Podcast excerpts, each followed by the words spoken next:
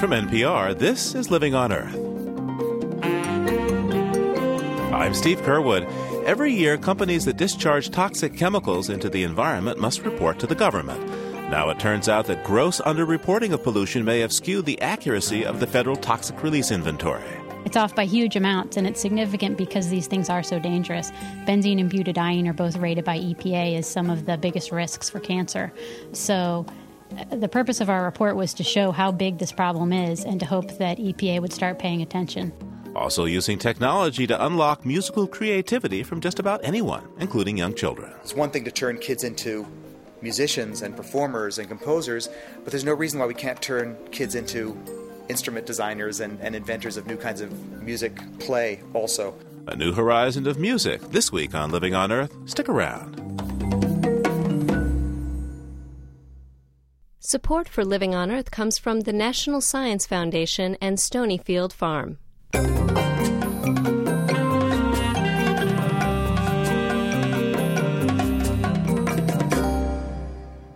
From the Jennifer and Ted Stanley studios in Somerville, Massachusetts, this is Living on Earth. I'm Steve Curwood. For more than 15 years, a database called the Toxic Release Inventory has helped governments, businesses, activists, and just ordinary citizens keep tabs on the poisonous chemicals discharged into our air, water, and landscape. The U.S. Environmental Protection Agency collects reports from industry on how much toxic matter is emitted into the environment. That information in the TRI, as it's known, has played a major role in reducing pollution from industry by guiding regulators and arming environmental groups with real data. But a recent report calls into question the accuracy of the inventory and calls on the EPA to improve the quality of the data. Living on Earth's Jeff Young joins me now from our Washington bureau. Jeff, why is this new report about the toxic release inventory causing so much concern? Well, environmental groups had long assumed that the inventory's numbers were low, but no one had a way to measure just how low. Uh, the Washington based group Environmental Integrity Project says they now have a way to do that. They partnered with an air quality group in Texas to compare the emissions reports on the inventory with actual measurements of chemicals in the air in the Houston Galveston area, which has a lot of refineries and chemical plants. State officials in Texas had already determined that 10 kinds of toxic air emissions were underreported to TRI and the report applied the same method across the country and found the inventory's numbers for those 10 chemicals are way off. Way off meaning what, Jeff? The report says the actual emissions of some of these chemicals may be more than 400% higher than what's reported on the inventory. This is Kelly Haragan, who co authored the report. It's off by huge amounts, and it's significant because these things are so dangerous. Benzene and butadiene are both rated by EPA as some of the biggest risks for cancer. Um, so, uh, the purpose of our report was to show how big this problem is and to hope that EPA would start paying attention. Well, how much is EPA paying attention to this? Well, the agency made its uh, annual release of inventory data a little early this year, in part to respond to Haragan's report. And EPA spokeswoman Kim Nelson expressed some doubt about the report's numbers, but said the agency would look into it. If that number turns out to be scientifically valid, then I would say, yes, I'm concerned. But that's a number that has not been analyzed by anyone else. It hasn't been scientifically validated by a peer review process. And an industry representative I spoke with also questioned whether the method that environmental integrity has used for this report can really be applied across the country. But this is not the first time that EPA has been told that its numbers need some work.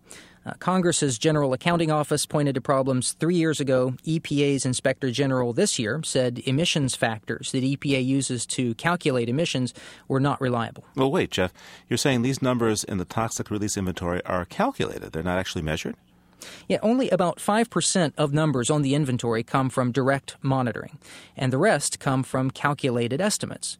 And the critics here say that's the root of the problem. They want more direct measurement and improvements in the way that the emissions estimates are calculated. Jeff, with all this talk about numbers, we don't want to forget that these numbers actually represent poisons in the air that we breathe. What does this mean for people who want to use the toxic release inventory to find out if the air in their neighborhood is okay? Well, on the whole, the inventory is an amazingly useful tool. But I found a few examples where community groups working for cleaner air found what they think are highly inaccurate numbers on the inventory working against them. Louisville, Kentucky is a good example. There's an industrial complex there called Rubbertown. It's a collection of a dozen or so plants with the residential areas and schools bumping right up against the industry's fence line. And people there had long complained about unexplained illnesses, smelly air, so they organized. They got some funding for air monitors, and those monitors showed high levels of toxins. Now, the community member uh, Tim Duncan told me that when his group would ask for an explanation from the companies, the companies would respond with the much lower emissions numbers on the toxic release inventory. On the one hand, the chemical plants are able to point to the TRI information and say, look, it's safe, it's no problem, uh, we're not presenting a hazard to the community. When we look at the air monitor readings, though, they tell us something completely different. And this report on the inventory's inaccuracies addresses the leading polluter that Duncan is dealing with there in Louisville. And the report says that company's actual emissions may be four times what the company reports to EPA for the inventory. So, Jeff, what do critics want to see changed here? What do they think might make the toxic release inventory better? Well, the recommendation is that EPA should use more direct monitoring and improve their estimate techniques. And nearly everyone I spoke with says, yeah, that's a good idea. The concern from critics of the EPA say uh, the agency may be more concerned about reducing what the agency calls the industry's burden of reporting emissions data. Uh, what do they mean by industry burden, Jeff? Well, direct monitoring uh, costs more money than estimating. And uh, of course, uh, industry would like to avoid extra costs if they can. So they've sued, they've uh, lobbied, and uh, uh, critics say they're making some headway, that EPA is entertaining some ideas like switching away from more regular monitoring to less frequent monitoring. So, Jeff, what does all this mean in terms of getting information about industrial pollution to the public? Well, I spoke with a lot of people, academics, uh, activists, researchers who, who use uh, the toxic release inventory data in a lot of different ways. And some are kind of philosophical about it. They say, We've always known that this was an imperfect set of data and that it had problems, and we would have to do additional work, that, that TRI is a starting point for additional monitoring that you're going to have to do.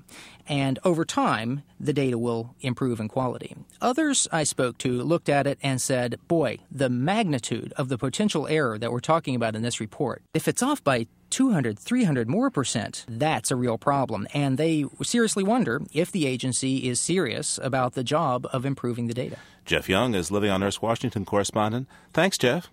You're welcome, Steve. David Cobb isn't exactly a household name, but the Green Party is not banking on name recognition for the November elections. At its recent convention in Milwaukee, Wisconsin, Green Party members chose the little known lawyer from Texas as their presidential nominee over their longtime media star and consumer activist, Ralph Nader. The nomination is an upset for Mr. Nader, who had hoped for an endorsement from the Green Party in order to get his name on the 22 state ballots where the Greens have secured a space. Now those slots will go to David Cobb. He's been a member of the Green Party since 1996 and was pivotal in getting Ralph Nader on the Texas ballot in the year 2000. Now, Mr. Cobb is in the running, but he says he's not out to win the presidency. His strategy stems from lessons learned during Ralph Nader's 2000 run for the White House. David Cobb joins me now. Welcome to Living on Earth. Hello, sir. Hello, Steve. It's a pleasure to be here. Now, your staff says that, that you're you're running in this race, but you're not out to win the presidency. So why are you running? Well, I'm running in order to ensure that there is a candidate and a political party represented that's running on an end to the Iraq war and bringing our troops home. Um, I'm running in order to ensure that there is a genuine grassroots movement ready to continue to advance progressive causes, regardless of whether John Kerry or George W. Bush wins the White House. Now, why do you think the Green Party rejected Ralph Nader? Well, I wouldn't say that the Green Party rejected Ralph Nader so much as the Green Party chose one of its own who was actually seeking the nomination. Ralph Nader chose to run as an independent and asked for the endorsement, not the nomination of the Green Party. What would you like to achieve for the Green Party? I'd like to see more ordinary citizens in actively engaged in politics. And that doesn't mean just voting. It means getting involved in their local communities working on issues. It means registering into the Green Party, which is the only political party based on fundamental core values of peace, racial and social justice, economic democracy, and genuine ecology. I want to see more local candidates get elected on the Green Party ticket. I want to see an actively engaged citizenry that's going to be able to advance a progressive agenda regardless of who wins the White House. The Green Party is on the ballot in 22 states. Uh, to what extent are you concerned that your campaign will hurt the Democrats in those states? Well, you know, it's really not my job to help or hurt the Democrats. Uh, the reality is that more and more Americans are feeling disempowered and disconnected by both corporate parties.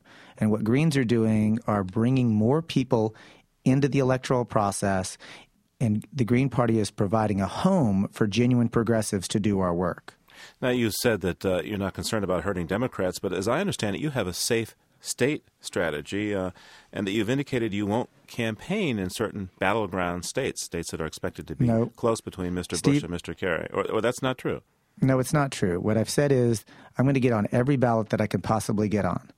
The reality is this listeners in roughly 40 states are in, they're called safe states, but I call them neglected states. The corporate parties and the corporate candidates are not going to actively campaign there because they are, quote, safe. In those states, I say progressives, don't waste your vote, invest your vote. A vote for John Kerry in those states won't help to unelect Bush. All it will do is signal support for the Democratic Leadership Council and the corporate policies that it represents.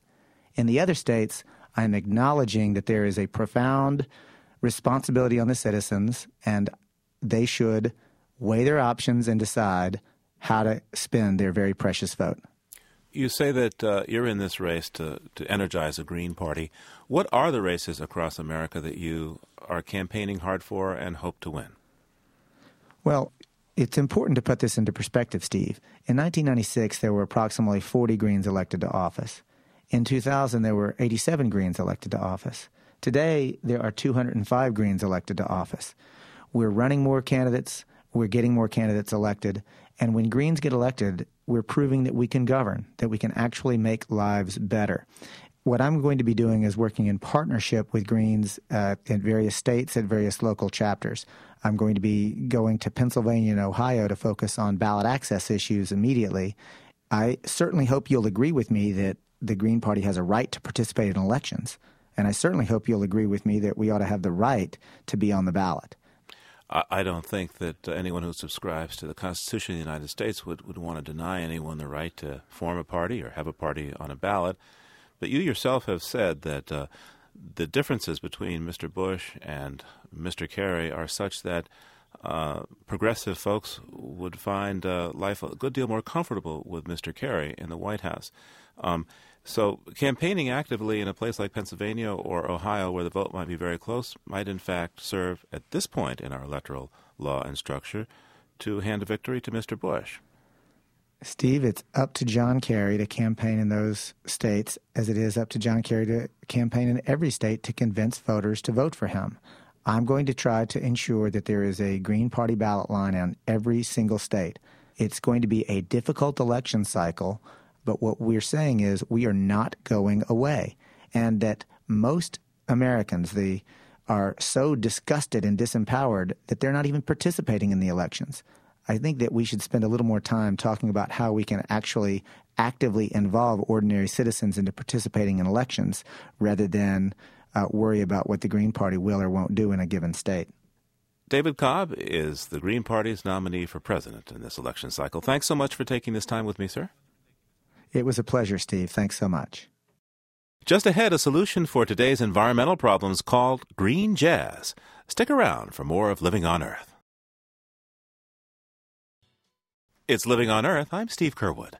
25 years ago, climate change, deforestation, and a host of other environmental problems started to become international concerns.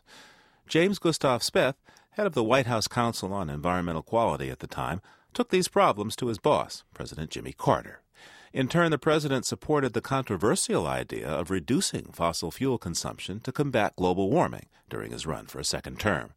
Jimmy Carter's attempt at re-election was unsuccessful, so Mr. Speth moved on. A co founder of the Natural Resources Defense Council, he also founded and led the World Resources Institute and then headed up the United Nations Development Program. He's now Dean of the School of Forestry and Environmental Studies at Yale University, and you can find his latest project on bookshelves now. It's called Red Sky at Morning America and the Crisis of the Global Environment. In it, Gus Speth, as many call him, says U.S. environmental leadership has faltered since the days of the Carter White House in the Carter administration, we got lots of information that there were this set of emerging global scale issues, which were very different from the domestic issues. Uh, so we, we began to get information about climate change, about deforestation, about species loss, uh, about spreading deserts, uh, and uh, the problems in the tropics and declining fisheries, the global scale problems. And uh, Carter initiated an effort to put together a program to deal with these issues. And then it sort of fell by the wayside when he didn't come in for the second term. Um, after that, there has been an international response to these issues, but with very, very few exceptions, the U.S. has been a foot dragger uh, in those efforts and not a leader. The one exception was the protection of the ozone layer, which the U.S. really led on, and it worked. But since that time, both uh, Democrat and Republican administrations have uh, have not really given strong international leadership on these issues. Can you just briefly tick off the missed opportunities of the administrations after yours at, in, the, in the Carter White House? Well, I think uh, we had uh, in 1992 we had the Earth Summit uh, at Rio, and the U.S. Uh, goes down there very reluctantly, sort of not really very supportive of the agenda refuses to sign the uh, the biodiversity uh, treaty, for example, to protect biodiversity. So, and then uh, all during the uh, Clinton years, uh, we had a period uh, in which the administration did some things on these issues, but did not make them a priority. focused on domestic issues, did a good job on domestic issues on the environment, but neglected these global scale issues. got hung up on the Kyoto Protocol Congress was not supportive, and I, I grant them that it was uh, not entirely the administration's effort, to say the least. Congress was was not willing or able to move, but we didn't get a lot of leadership on these issues from the Clinton administration. And then, of course, Bush has really uh, reneged on his promise to do something about climate and ignored these other problems, uh, pushed the the wrong energy strategy, uh, and neglected uh, and basically can't find an international agreement that he likes, as best I can tell. Tell me the, the difference between our approach to domestic problems and international problems, uh, how effective the U.S. has, has been in those two arenas. Right. Well, I think we've been uh, at least moderately, and some would say even more effective in dealing with our, over the long term, in dealing with our domestic issues. Uh, the air is cleaner, the water is cleaner. Yes, we have a long way to go domestically uh, with uh, protecting our natural areas and cleaning up our air and water, but things are better and we've made substantial progress.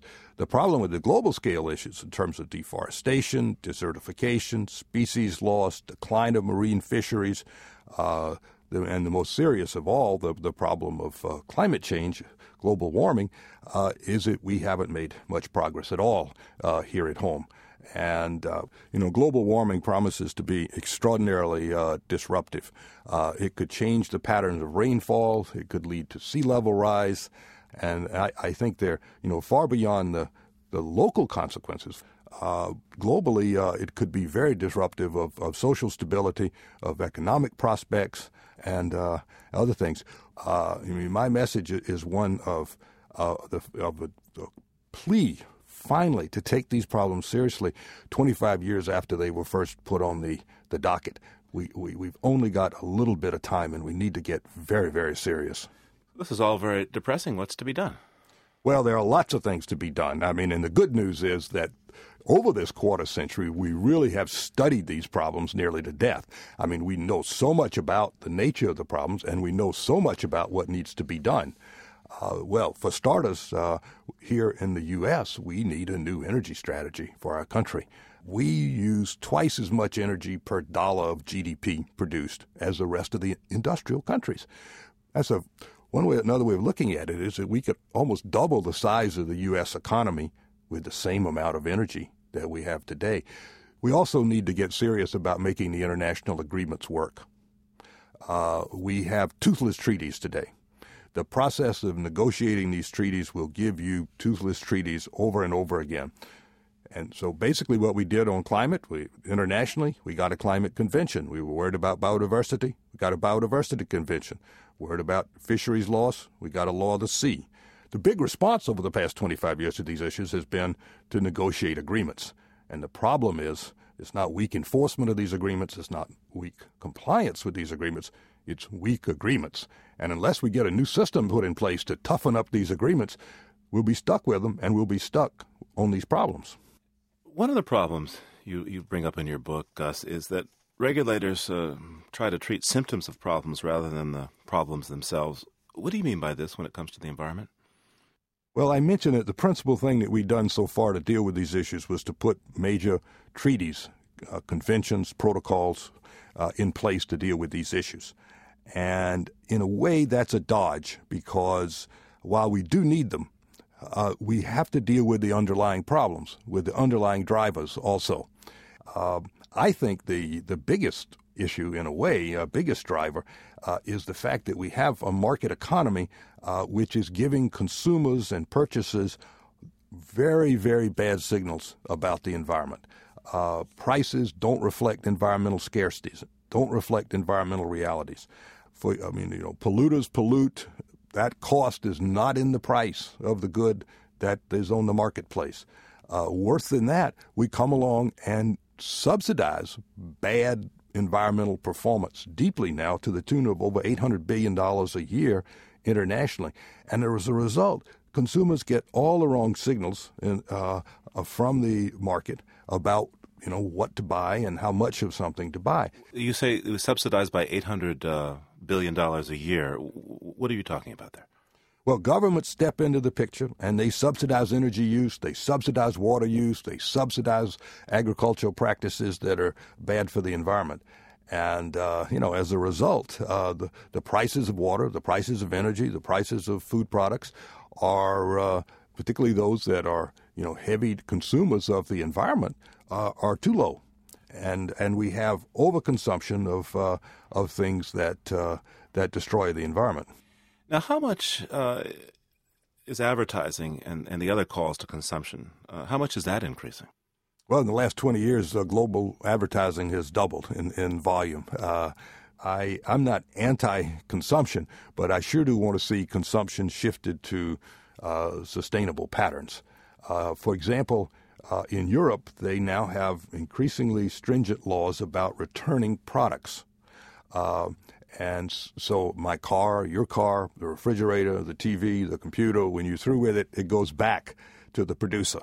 Uh, and so, you get all those materials then become usable materials for the producer and and are recycled into to new products. And um, we need that. We need very strict uh, controls on uh, on on emissions of greenhouse gases, uh, and was glad to see that California is is taking the initiative in regulating uh, the uh, greenhouse gas, uh, climate changing gas emissions f- from automobiles.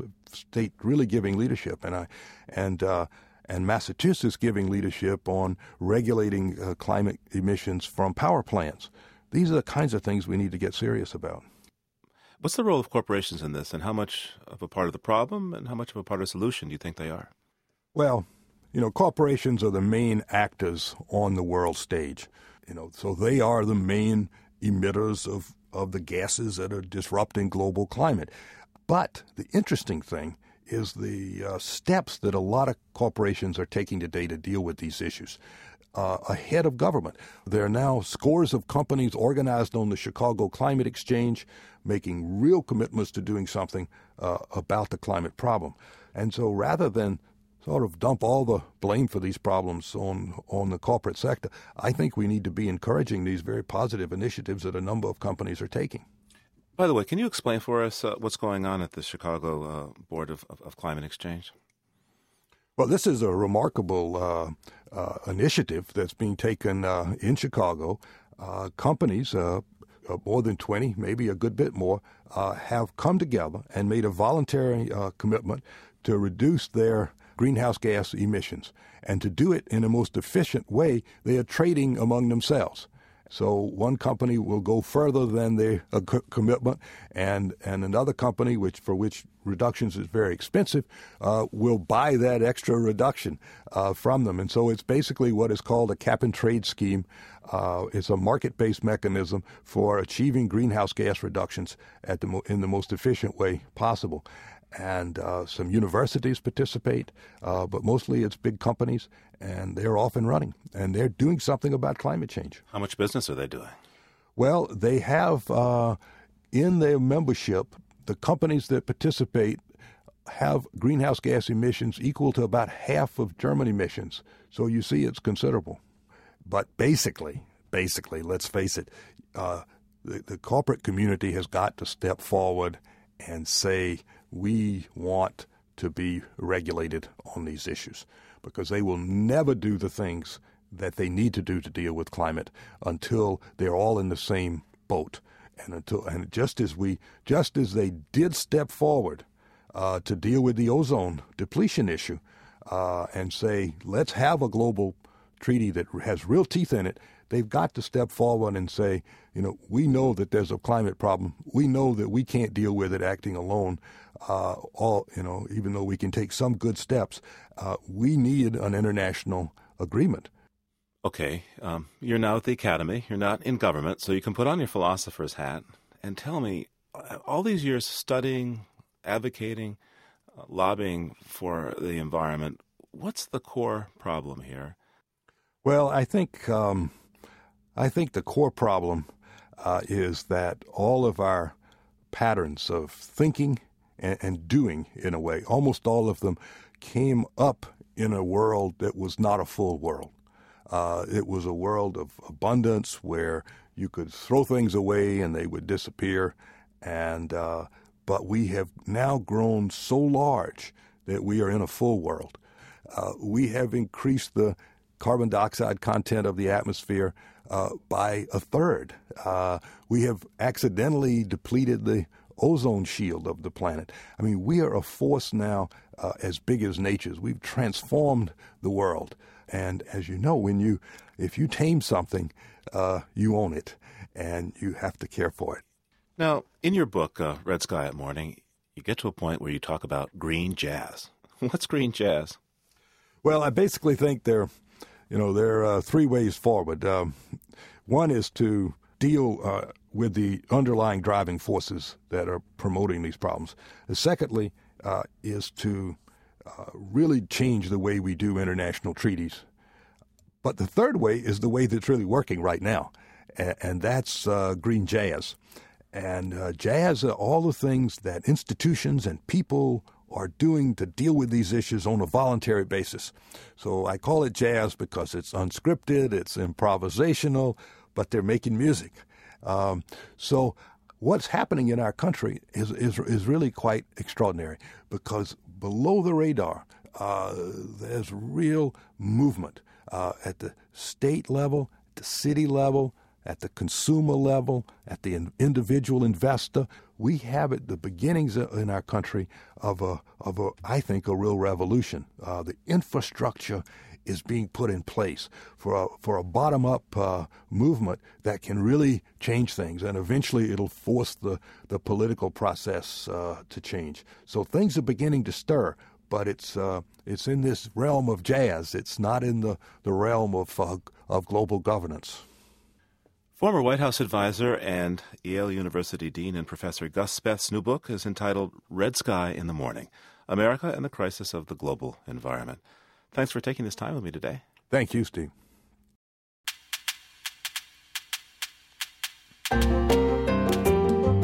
Time now for comments from you, our listeners. The image of bears in cages that are hardly big enough to hold them prompted many listeners to write. We interviewed Jill Robinson, founder of the China Bear Rescue Project, about bear farming, which has become common throughout Asia to meet consumer demand for bear bile. Barbara Scapa in Mount Vernon, Maine, called to relate this story. I was in Vietnam several years ago on a mission for the United Nations and came upon a bear cub in a village, caged. And when I asked my interpreter what was this all about, he said, Madame, they are taking this bear to a restaurant in Hanoi where he will be caged outside and a straw put into his stomach to extract his bile for the restaurateur's uh, clientele. Our segment, The End of Cheap Oil, also generated a lot of response. Some took us to task for interviewing John Felmy from the American Petroleum Institute. Roger Blanchard of Sault Ste. Marie, Michigan says that Mr. Felmy's assertion that we have vast supplies of oil are based on country reserve figures, which Mr. Blanchard claims are notoriously unreliable. The problem with these figures, he writes, is that the energy agencies of individual countries assess and report the reserves. Because there are big incentives for countries to exaggerate them, I consider these figures to be worthless. And John Cunningham of Miami, Florida, wanted to know why is it that citizens in Germany and England have docilely submitted to gasoline taxes of three to four dollars per gallon, yet in the United States, proposing similar taxes would be political suicide. Your comments on our program are always welcome. Call our listener line anytime at 800 218 9988 or write us at 20 Holland Street, Somerville, Massachusetts 02144. Our email address is comments at loe.org. And you can hear our program and all our previous programs, for that matter, by visiting our website, livingonearth.org. That's livingonearth.org. Just ahead, a new world of music. First, this environmental health note from Jennifer Chu. It's been reported that a cream containing human breast milk can destroy stubborn warts. A study from Sweden shows that when applying the cream daily for three weeks, all of the 20 participants on the treatment found their warts reduced by at least 75%. 20 other participants who received a placebo cream saw their warts reduced by only 15%. When allowed to continue the treatment, three quarters of the volunteers found their warts disappeared entirely. Researchers believe an active ingredient in breast milk, known as alpha lactalbumin, causes this reaction. This compound forces the wart cell to self destruct by gathering in the cell's nucleus and inhibiting its control process. While doctors have long known breast milk contains a natural antibiotic, its effects on tumors and viruses have only recently been discovered. Warts are caused by the human papillomavirus, the same class of virus that causes cervical cancer. Scientists hope this new discovery will go beyond eliminating common growths to aid in fighting cancer. With that idea in mind, doctors plan to begin a study of the compound's effect on women with cervical cancer. That's this week's Health Note. I'm Jennifer Chu. And you're listening to NPR's Living on Earth. Support for NPR comes from NPR stations and Aveda, an earth conscious beauty company committed to preserving natural resources and finding more sustainable ways of doing business. Information available at Aveda.com. The Noyce Foundation, dedicated to improving math and science instruction from kindergarten through grade 12. The Annenberg Foundation and the Kellogg Foundation, helping people help themselves by investing in individuals, their families, and their communities on the web at wkkf.org. This is NPR, National Public Radio. It's Living on Earth. I'm Steve Curwood. Among the things that distinguish humans as a species is our ability to make and recreate music with instruments, as well as our voices. At the Massachusetts Institute of Technology, a professor is gaining worldwide attention for his unusual inventions. For the past two decades, Todd Machover has been designing a variety of electronic gadgets that help non musicians learn about and create music in unconventional ways. Professor Machover has worked with the youngest of children to the severely handicapped to the most famous classical musicians and composers. And the common thread is that all of his inventions are turning traditional music on its ear. Living on Earth, Susan Shepard has our story. Todd Machover's office at MIT's Media Lab is crammed with inventions that look a lot like toys, but they're really instruments designed to teach kids about music in non traditional ways. Some of the gadgets focus on beat and rhythm. Others teach kids how to invent new sounds and lets them compose their own music. And some offer kids the chance to create something entirely new. Because it's one thing to turn kids into musicians and performers and composers, but there's no reason why we can't turn kids into instrument designers and, and inventors of new kinds of music play also. Take, for example, the beat bug. The beat bug is a palm sized plastic invention that looks like a ladybug, complete with antenna. Machover calls it a toy with personality. It's actually a little like um, an electronic hot potato since um, you send this. One of the reasons for passing it around is you never know when it's going to come to you, and you have to react right away. Machover designed the beat bug with one of his students, Rob Eine. And like a proud father, Eine spreads eight of his creations out on a table and hooks them up to a computer. Okay, so you you uh, you begin by uh, creating a pulse, and then you can play a simple pattern like. Um, and then it hops over to an, another of the of the beat bugs, and then you can use these antennas on on it to control the the the pitch of the note and to ornament with these extra notes. And when you're happy with your transformation of it, you hit again, and it jumps over to another beat bug. And then the next child whacks the beat bug and creates yet another rhythm. Like all of the gadgets the Media Lab makes for children, the Beat Bug is designed to remove the often huge threshold of technical difficulty that normally separates a child from the ability to learn traditional musical instruments. The point, Machover says, is to give a child something that doesn't, by nature, limit his or her skills. The more the child plays, he says, the better he or she gets often what we do is set up a workshop where you work with a group of kids maybe every day for a week leading up to a concert. Then you can really do things like start with clapping and just think about how rhythm works and play some rhythm games. And then finally, um, a piece that's written that they, they really have to practice. Todd Machover is a little like one of his beat bugs. He starts with an idea, then sends it off to someone else who changes it and sends it back.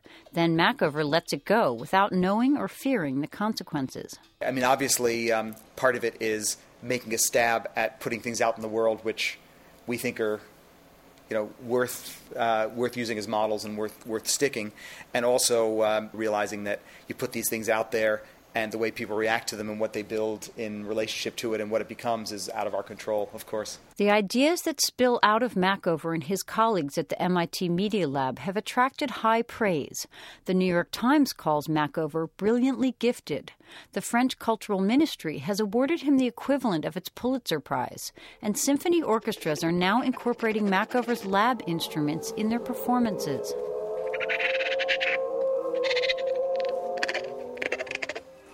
A few years ago, one of Machover's graduate students, Hugo Solis Garcia, invented an instrument called a shaper. A shaper is a round, soft ball that looks like a sea creature and is designed for kids not old enough or dexterous enough to play a traditional musical instrument well.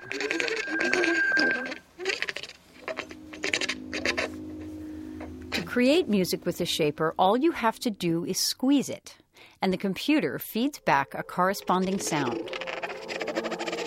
The idea behind the shaper, says Hugo, is to let children improvise based on what they hear. Musicians are playing in the hall, they are playing the score and everything, and then the children should say, Okay, I like what the trumpet is doing now. I want to, to talk with the trumpet. So I have my instrument, and then oh, I talk with the trumpet. No?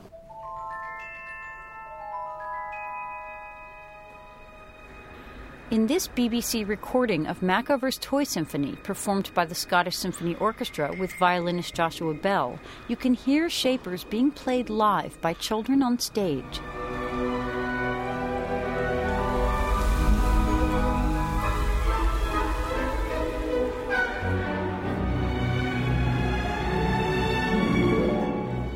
Instruments are only part of Machover's plan for getting children interested in music.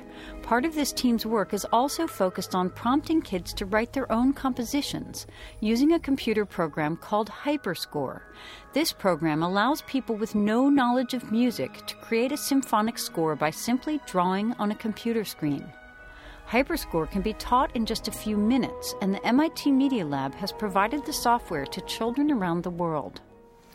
So basically, you start with a little uh, window like this. Grad student Tristan Jehan shows me how anyone using Hyperscore can create notes by clicking onto a little musical graph on a computer screen, listening back, and then deciding how to alter the sound. It's possible to change the length of the notes, or change the tempo, then, when the composer is satisfied with the musical phrase, it's assigned a color, and the phrase will be repeated over and over. And you can also uh, bend the line. So then the, the beat changes, right? The result is a musical composition, like this work written by a 14 year old boy from Dublin called The Attack of the Headless Chickens. This is the computer generated version.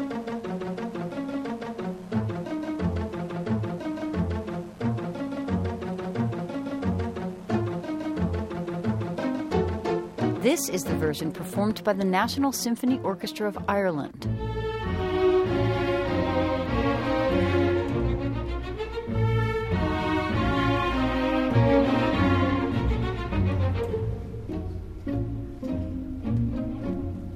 HyperScore proved so successful at teaching children how to compose that the MIT Media Lab decided to take the program to adults at Tewksbury State Hospital, a residence in Massachusetts for people with long term disabilities. Dan Elsey is 30 years old and has lived at the hospital for the past four years. Wheelchair bound, he can't use his arms and legs. They're curled up, thin and lifeless. His head bobs around on a neck that doesn't seem sturdy enough to hold it. He's been physically disabled since birth, but there isn't anything wrong with his mind. Elsey communicates via a computer. There's a sensor strapped to his forehead, which he uses to pluck away, one letter at a time, on a screen attached to his wheelchair. Was. Uh. Using Hyperscore with this painstaking process, Elsey wrote this composition called Our Musically.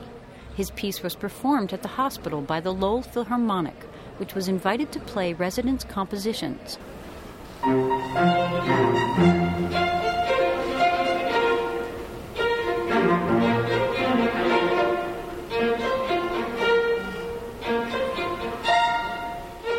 After the performance, Elsey, his computer speaking electronically for him as he types in the words, celebrates with Adam Boulanger, the student who helped him learn the Hyperscore program. I want to say thank you for letting me try. Dan, well, thank you for letting us work together, you know, for letting us compose together. Yeah, it was great. It really was. Beyond the hospital and the classroom, you can also find the influence of Machover's work in the rarefied world of classical music. Machover has collaborated with Yo Yo Ma, Joshua Bell, and more recently with the Israeli born cellist Matt Haimovitz. Tonight I'm going to be playing John Cage arrangements of everything I normally play. Haimovitz has spent the last year touring bars, punk rock clubs, and coffee houses with a repertoire that includes Bach, Machover, and Jimi Hendrix. On this night, he performs at TT the Bears in Cambridge, Massachusetts, where the crowd ranges from 18 year old college students to 70 year old classical music lovers.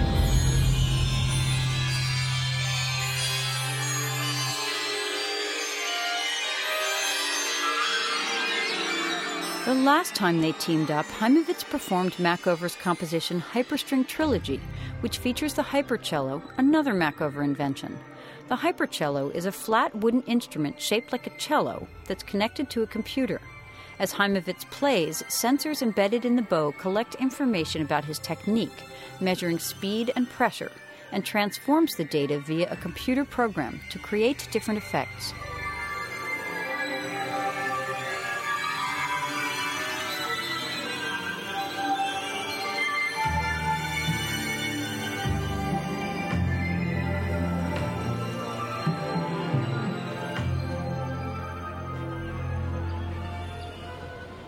On an overcast morning following his late night performance, Haimovitz meets Machover at an outdoor cafe in Harvard Square.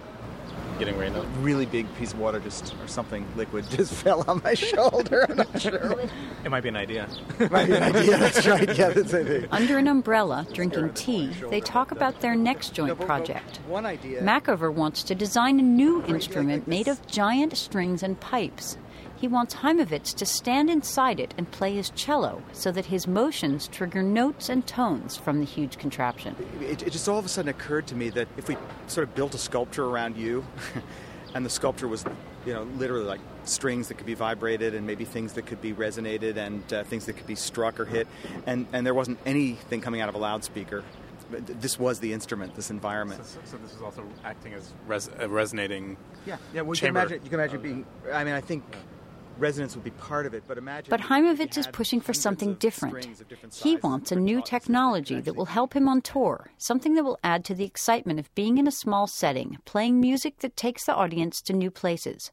In the end, Machover will want to try out both ideas. What can I do that uses all this emotion and thought that's inside me that maybe not it's hard to choose the right adjective. It's not better than what you could do just with a cello because Bach did everything you could ever want to do with a cello. But there, there is a different kind of kind of a parallel path, a different kind of richness and complexity in this idea of rich, life changing activities, which are also very direct.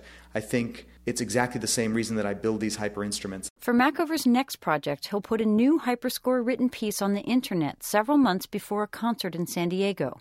People can listen to his piece on the web, make changes to it, even compose their own versions. I, I also want to do this before I start writing this next opera. So let's get started. So let's get started. let's go make it. Machover wants to start changing people's lives immediately while he's drinking tea, while he's living his abundant life. For Living on Earth, I'm Susan Shepard. The northern lights, or aurora borealis, make some of nature's most sublime performances. They're pulsating sheets of white and colored light streaming down from the heavens above the North Pole. Auroras appear when surges of charged particles from the sun hit the Earth's magnetic fields.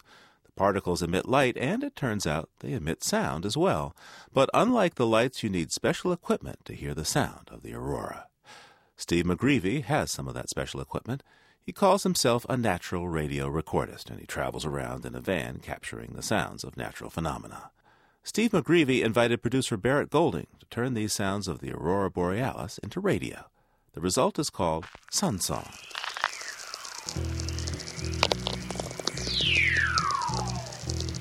There's just a whole litany of different natural radio sounds to record.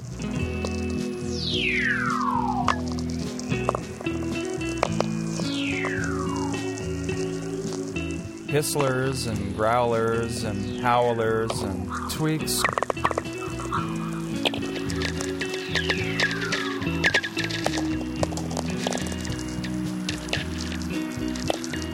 Particles from the sun are hitting Earth's magnetic field and generating these noises probably several thousand miles out in space.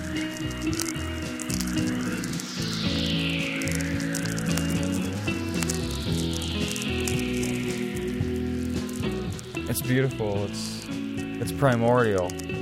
It's Mother Earth singing.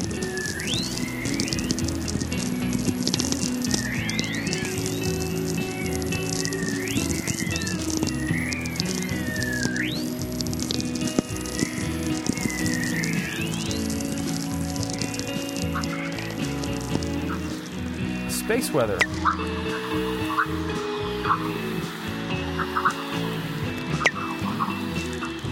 And it's wild. Oh, listen to this. Oh, this is beautiful.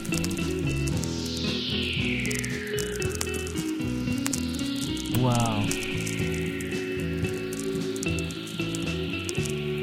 It's Mother Earth singing.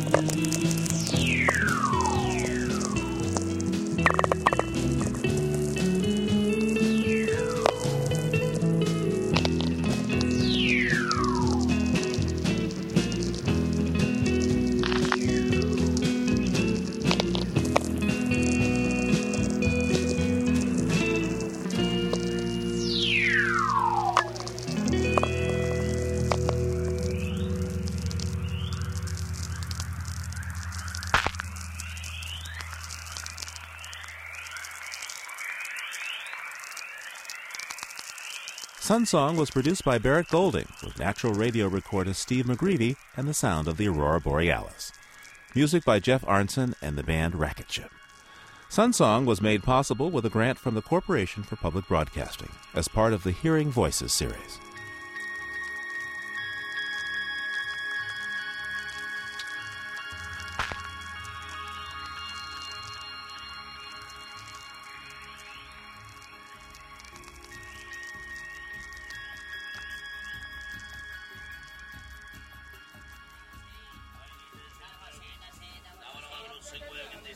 And now we take a stroll through the Ameyoko shopping district in downtown Tokyo. Sarah Peebles recorded this scene where the lively banter of merchants competes with the passing streetcars.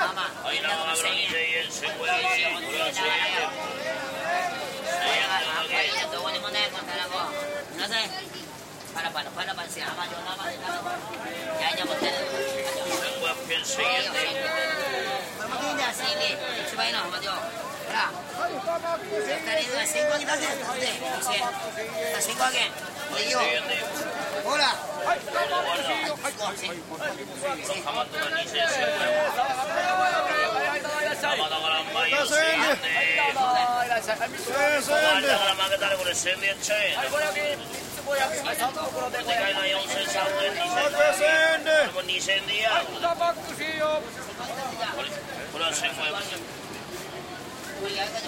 Living on Earth is produced for the World Media Foundation by Chris Ballman, Christopher Bullock, Eileen Belinsky, Jennifer Chu, Ingrid Lobet, Susan Shepard, and Jeff Young, with help from Carl Lindemann and Kelly Cronin. Our interns are Jenny Cecil Moore, Diana Schoberg, and Monica Wright. You can find us at livingonearth.org. That's livingonearth.org. Our technical director is Paul Wabrecht. Al Avery runs our website. Allison Dean composed our themes, and special thanks to Ernie Silver and James Kerwood. Environmental sound art courtesy of EarthEar. I'm Steve Curwood. Thanks for listening. Funding for Living on Earth comes from the National Science Foundation, supporting coverage of emerging science, and Stonyfield Farm, organic yogurt, cultured soy, and smoothies. 10% of their profits are donated to support environmental causes and family farms. Learn more at stonyfield.com. The Ford Foundation for reporting on U.S. environment and development issues, and the Wellborn Ecology Fund. This is NPR, National Public Radio.